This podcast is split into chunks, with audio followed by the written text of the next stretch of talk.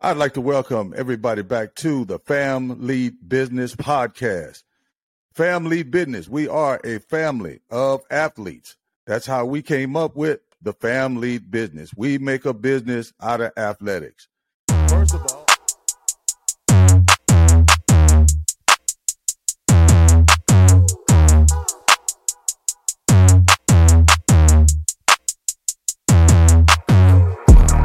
One, two, three. I know beats like ABC. Might come up, they hate to see. I may believe till they believe. I came up to major leagues. Say you blind, but wait and see. Just so easy. One, two, three, or ABC from A to Z. Back to raps, I won't miss. Uh, heard the beat and I kissed. Uh, sing a lot, but I switched. Yeah, bet you rappers so pissed. Uh, now I'm high up with the stars. Yeah, I'm on the path up to Mars. Yeah, told me I wouldn't get far. Yeah, how you like all these bars? Yeah, how this kid fit so authentic? Uh, why did I live that I said it? Yeah, flow is so sick, need a medic. Uh, Lies so corny, let's dead it. Yeah, I just prove what I do. Yeah, name was Tom, but no cruise. Yeah, beat is on and I cruise. Yeah, vibe is lit in my cruise. Yeah.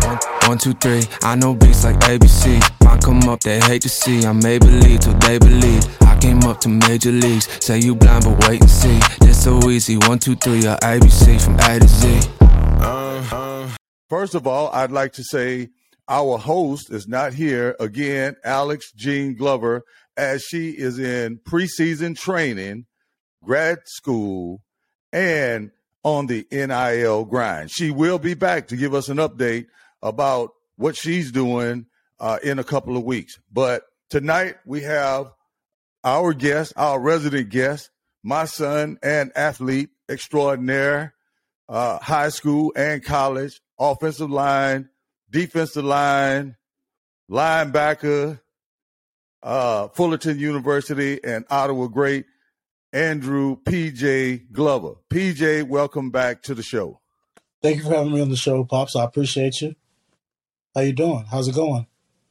Yeah, everything going so far so good. Um, you know, uh, first of all, I was thinking about uh, you coming on the show again, and I can remember uh, supporting you in high school. And as they have the coaching carousel going on around the NFL, and I was thinking about how coaches and their players have that special relationship.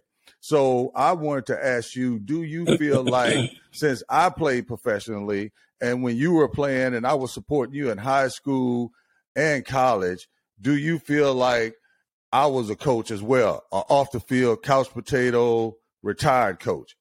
Uh, yeah, for for the most part, you were you were a coach off the field, most definitely. Um, we was coming back to the tunnel uh, halftime. You was always telling me something, little keys. I could always hear you on the field. That was never an issue. Everybody could hear you. So if you was telling me something, it wasn't a big secret. Everybody heard. But you know, hey, you was telling me key things that I needed to hear, and they couldn't stop it. So uh, that was pretty well. Um, not just in the games though, in practice too. Like you used to wait for not just me, but Chris too after practice and make sure we got our extra work in. Just stay there with us, talk to us, walk us through, showing us how to be a professional, how to train ourselves accordingly. Um, not just that though, uh, the rehab process too. After practice, making sure we had ice on our knees and stuff like that. And I just really feel like um, they paid dividends, you know, to the person I am today and the athlete I am today. I never really had any major injuries. I never had to have a surgery, anything like that. So I just, uh, I really feel like it helped my knees out. I can still walk. I'm still good. Yeah, that's definitely a good thing. I mean, that's uh, after the, you know you participate in all those games in your career. It's still a blessing to have you know all your facilities whenever you you know leave the game. Mm-hmm. You're able to walk around pain free, able to do most things and all of that. So I was thinking earlier about uh, the time you were in high school and you had both an interception at the uh, linebacker position and you had an interception at the defensive line position. So tell us a little bit about how it felt in the game, real time, to be an impact player and to make a big play like that for your team. Yeah, the um the interception I had uh, at the linebacker position was at Magnolia High School. We was playing Waller. It was my sophomore year. We was actually down by uh, I think we were down by five. We were down by five and uh, we had probably had like 30, 30 or 40 seconds left. And I just remember hearing in the crowd, if you don't make a play, you don't eat. And I mean, hey, I'm not saying that's the reason I made the play, but it just so happened to work out like that. So quarterback kind of threw it my way. I picked it off and I ran it back for six and we won the game. I was actually fortunate enough too. I was the kicker at the time too. So you know, after I scored, I came onto the field and kicked off the uh, the kickoff as well. Um, my interception at uh, it was yeah D tackle. That was uh, my senior night. We played Rose Hill Christian when I was attending the Woodlands Christian Academy. Uh, yeah, that was pretty special. That was nice just to have all my family and everybody there. Grandpa Harris was there and stuff like that. So that was just a, a good a good moment, good experience. We also won that game too. Wasn't a lot of losing going on. You know what I'm saying? We don't lose in this family. Yeah, that's that's a big part of what we do. Uh, our preparation process is such that we put ourselves through the rigors and and we put ourselves in a leadership position by leading by example and going out working hard, being prepared, and making plays. So, so we've talked about your high school experiences, and I want to do a recap on your experience at JUCO, Fullerton College, uh, one of the most successful football programs in America uh, during, especially during your time. You guys were two-time national champions. Uh, tell the audience a, a little bit about uh, your time at Fullerton and the relationships that you know you had with your teammates and your coaches that will last for a long, long time. Yeah. Um, when I was really looking for schools to go to after Southern University, I left Southern University because they really converted me to um, offensive line, and I really felt in my heart that I wanted to play defense.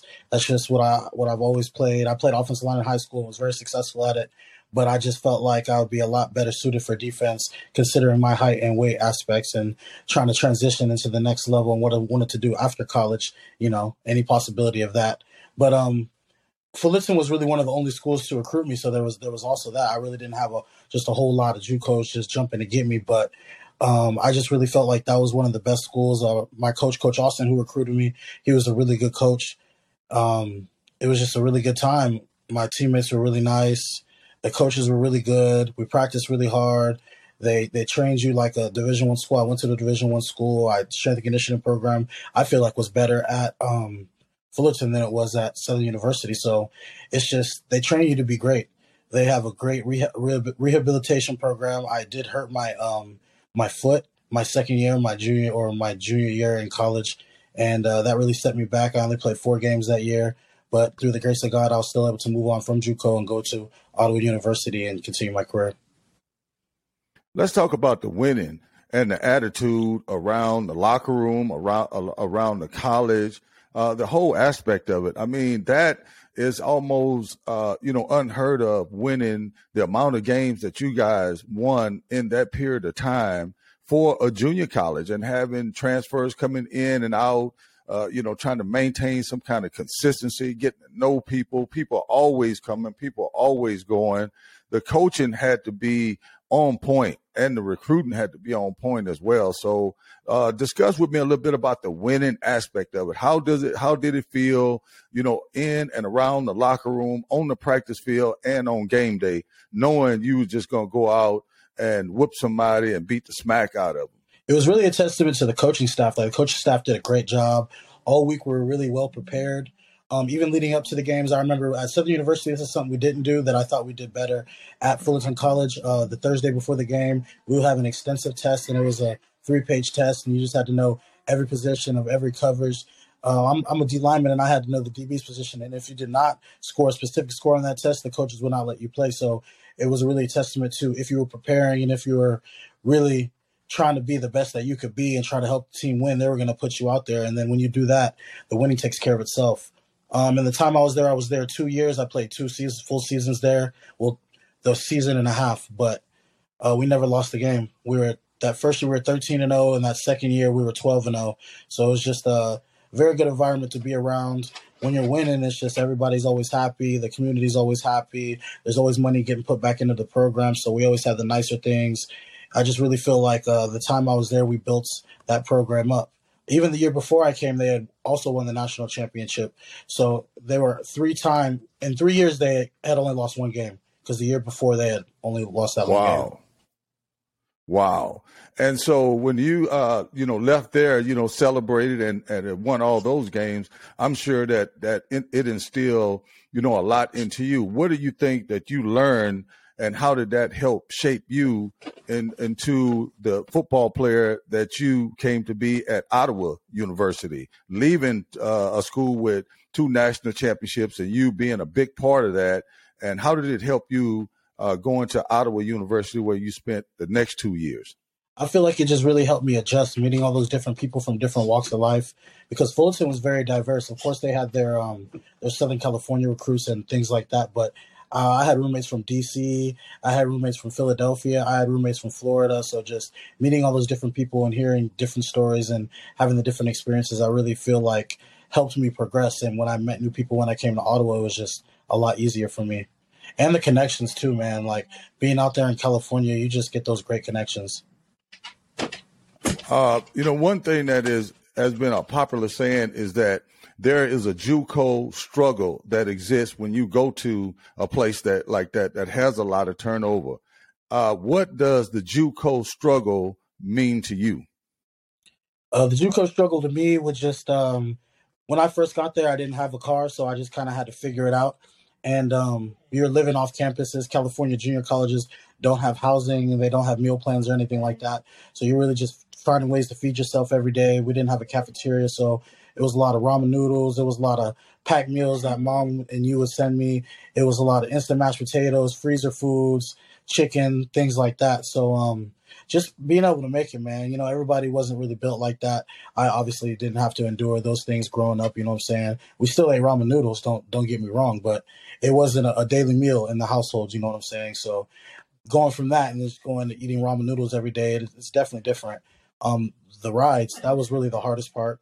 We were walking an hour and a half to practice sometimes, walking back from practice after practice, finding ways to get um, people to practice, different teammates, holding people accountable, things like that. So it, it was definitely a, a journey. Yeah, but it definitely helped you and shape you into the person that you are today and help i think help build you out of tougher fabric i think that uh, whatever happens that you can adjust to and going through the JUCO and then going to Ottawa has been, uh, you know, some years of adjustment. And I think you've done well, and you're going to continue to do well going forward. Well, let's. Uh, so yeah, we're back, and I wanted to uh, do a recap on this week's games. Uh, did you get an opportunity to watch this week's game with the Kansas City Chiefs and the Philadelphia Eagles? Yeah, I was able to uh, catch that game. That was that was a really good game. Yeah, did you watch both of yeah, the games?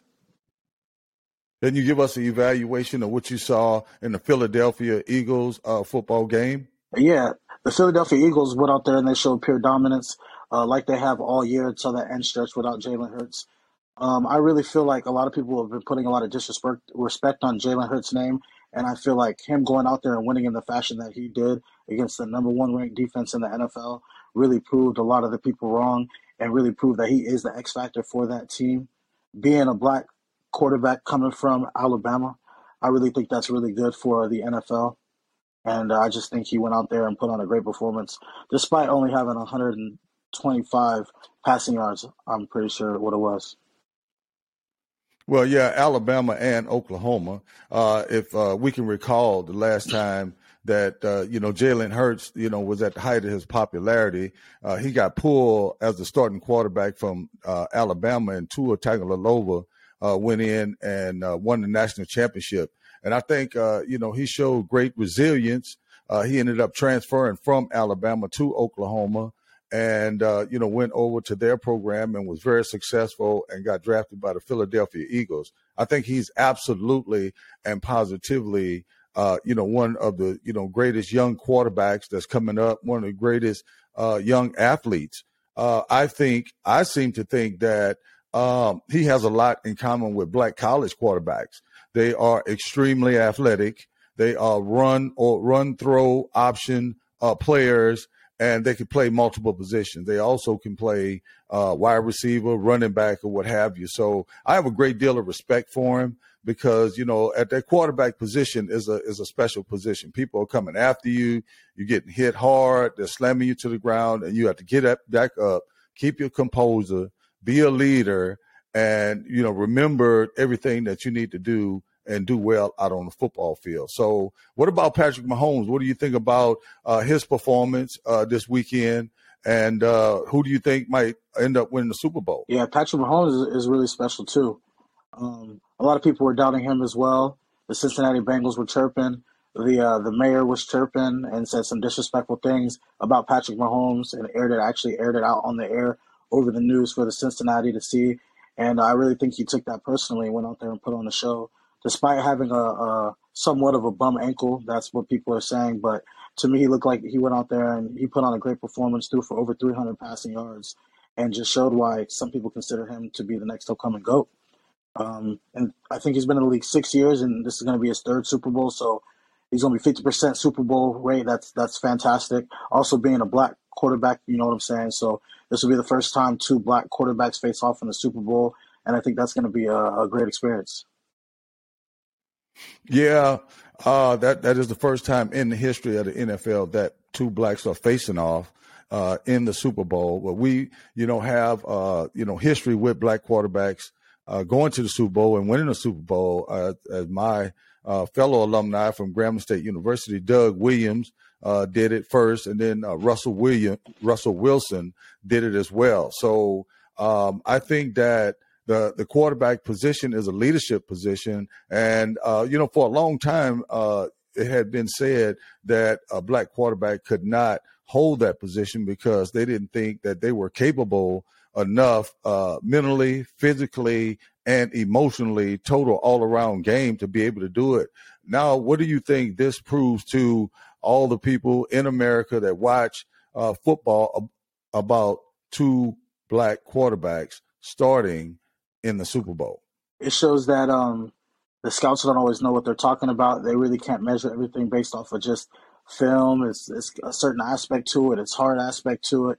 Uh, you can't measure a person by their skin, but you have to measure them by their character and how they go out there and perform, and how they uh, how they carry themselves. And if you look at it, I mean, it's a testament to how both quarterbacks carry themselves. Both quarterbacks are notorious for being great preparation.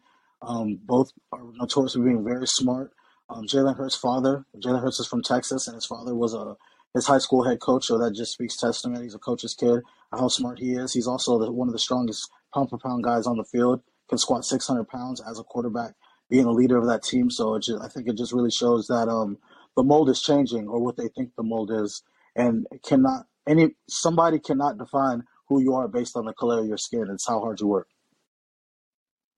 Yeah, Absolutely. Well, before we talk about who you got in the Super Bowl, let's talk about an aspect of the Pro Bowl. The Pro Bowl is coming up uh, this week, prior, the week prior to the Super Bowl, and they have instituted a flag football game uh, in lieu of a real football game. Uh, how do you feel about the flag football game uh, for the Pro Bowlers out there? Do you think that that would be uh, a lot of fun, or you just think that it's all about uh, you know, it's all about show and it's all about good for TV, and nobody gets hurt. Yeah, for the past, um, definitely for the past four or five years, the Pro Bowl has definitely been getting softer and softer as they've been implementing the new rules uh, in the NFL and stuff like that. And I mean, really, at this point, I really don't see a reason why there's still even a game. Like we're really out there playing flag football. I don't really know. I, I guess that really translates to regular football, but like it's more of a show. It's more for the people to see and for families to watch. It's just, it's really not a football game anymore, you know? Yeah, I think it's more of an entertainment aspect. I think, you know, that week prior to the Super Bowl, it's an opportunity to get ready to uh, close out the season with, uh, you know, a lot of other players from a lot of other team, a lot of other families all getting together in Las Vegas, having a good time, uh, wishing each other well, uh, thinking about the, the, the past season that was and looking forward to the upcoming season. Yeah, I, I, just think um, the Pro Bowl is definitely over the past couple years have got really really soft, and it's just uh, another thing for people to go up there and enjoy. And I think that the fact that it's in Las Vegas this year is great, though. I think that's going to be great for not just the city of Las Vegas, but for like Raider Nation. I know Raider Nation is going to be out there going strong for the Pro Bowl. Yeah, we have a we have a lot to look forward to. It's uh some definitely some moves that got to be made in our off season as we have you know uh, departed the building with our starting quarterback, Carr, and we are looking for somebody else to lead the team and become a leader. Now, as well, I will be out in Las Vegas this week for the Pro Bowl uh, because uh, my food trailer, uh, me and a good friend of mine, Gas, uh, we've been selected to uh, cook over there at the Pro Bowl and host uh, a tailgate event. So I'm going to be showing up for that and maybe have an opportunity to see some of my old friends. It's going to be at the Raiders facility, so we'll have an opportunity to get out and uh, see some of those guys and reflect and th- talk about the good old days. But uh, we won't be uh, playing no flag football. Absolutely not. So with that, uh, I want to ask you uh, who you got in the Super Bowl: uh, Philadelphia Eagles or the Kansas City Chiefs? I got the Eagles. I just think it's their year. I think um, everything's lining up perfectly for them. Just the way they went out performed last week on the number one defense in the NFL. I just think it really just showed how powerful they really are. I mean, up up and down, they really do have the best looking roster in the NFL. So I just think they have the best chance, and I think they will come out with the W for Jalen Hurts. I, I don't put anything past Patrick Mahomes though, so I mean, I think it's going to be a good game, but I will essentially be taking the Eagles. Yeah, I I don't know if I have determined who I actually think is going to win as of yet. I think the uh, the teams are so closely matched. Uh, the coaching staffs on on both sides are very very capable. I think the organizational infrastructure for both organizations is is very strong right now, and uh, it could come down to the last play of the game. I think, and uh, it's a matter of who turns the ball over less and who uh, focuses on their game plan and goes out and execute their game plan to perfection on that mm-hmm. day. So I have reserved judgment on who I think is going to win uh, at this particular time. But uh, a little thing we're doing with the show is uh, we have a couple of rapid fire questions that uh, you know I want to ask you about and try to get you know some clear answers on a couple of these questions so the people could know and find out a little bit more about yourself. So I got uh, a couple of questions here, and one of them is, what advice would you give yourself if you could go back and talk to your 15 year old self? If you could go back and talk to yourself when you were 15 years old, what advice would you give yourself that would help you in today's world? I would definitely, um, if I could go back to 15 years old and, and talk to myself, I would um just tell myself to just keep working hard, man. Just just never give up. I know it's a long road ahead, and I know some days it, it seems like it may be all for nothing, and your body's hurting. And I would just tell myself just to keep working harder because I don't really have any regrets looking back on my my football career in college or high school or anything. But I do feel like in certain aspects and going in the playoffs in high school and going in the playoffs at Ottawa, there were just things that that maybe I mean maybe I could have changed, maybe I couldn't have, but I guess we'll we'll never know. I just think maybe if um, some things would have been different, then some things would have turned different, and maybe we could have reached those final destination goals we set for ourselves. Yeah. Okay. If you order a pizza, what's on it? I like the meat lovers pizza. Yeah. All right. All the meats, every meat that they got in the building. uh, I want all the meats pizza. Yep. Okay. Um, if you could go back and play one last football game, give me three players, any position, that you would want to be on your team that you think would help you win. Three of the players that you've played with over your career on any team that you played with that you think would have a major impact on that one last game to help you win the game? Three players. Uh, my first one that comes to mind would um sure be Mushy, my boy Mushy, Matt Mushenheim. He's a, a really hardworking dude from Iowa. He always played really hard. He was our defensive MVP at high school, and he was our district MVP for defense in high school. And he's just a he's just a beast, man. He was a beast, and he also played fullback. Um, I also played football in the um, All American game that we played up at Dallas Cowboy Stadium for Team USA. I play with Chauncey Gardner Johnson. He's actually playing in the uh, the Super Bowl. He plays the starting nickelback for the uh, the Eagles, so I would have him on my team. Obviously, he's pretty good. And then for the offensive line, I, I have Big Chris. I, would like to have Big Chris out there for one more game for sure. That that that'd be a good experience. Me and Chris did play on the same team, but we never got to really play in the same game just because of how injuries and stuff lined up. But that, that was a good experience too. I had Big Chris out there. Yeah, I think he'd be glad to get out there one last time and uh, knock somebody around too. I think I would. Uh, I'd really enjoy that as well. So, uh, last question is: You're at in the JUCO struggle. What is your worst survival meal at JUCO that you've eaten just to make it through? I've, I've eaten some bad stuff, man. Oh man, probably the worst meal I've, I've eaten. Some old pinto beans and and some just sauce. It wasn't even sauce. It was hot dogs and ground beef. It was it was bad. We used to eat macaroni and ground beef all the time too. And we just used to all split it, like just get a pound of ground beef and just mom would send us macaroni. So I throw in the macaroni, somebody else throw in the ground beef, and we just all go crazy. it, sounds, it sounds well, bad. Sounds, it's not that bad, I promise. It you. sounds bad, but it was probably pretty good then. It was it was probably the best thing ever during that time. Yeah. So that concludes this evening uh, edition of this podcast. Please remember to like, subscribe, and follow the Family Business Podcast. And if you stay ready, you don't have to get ready.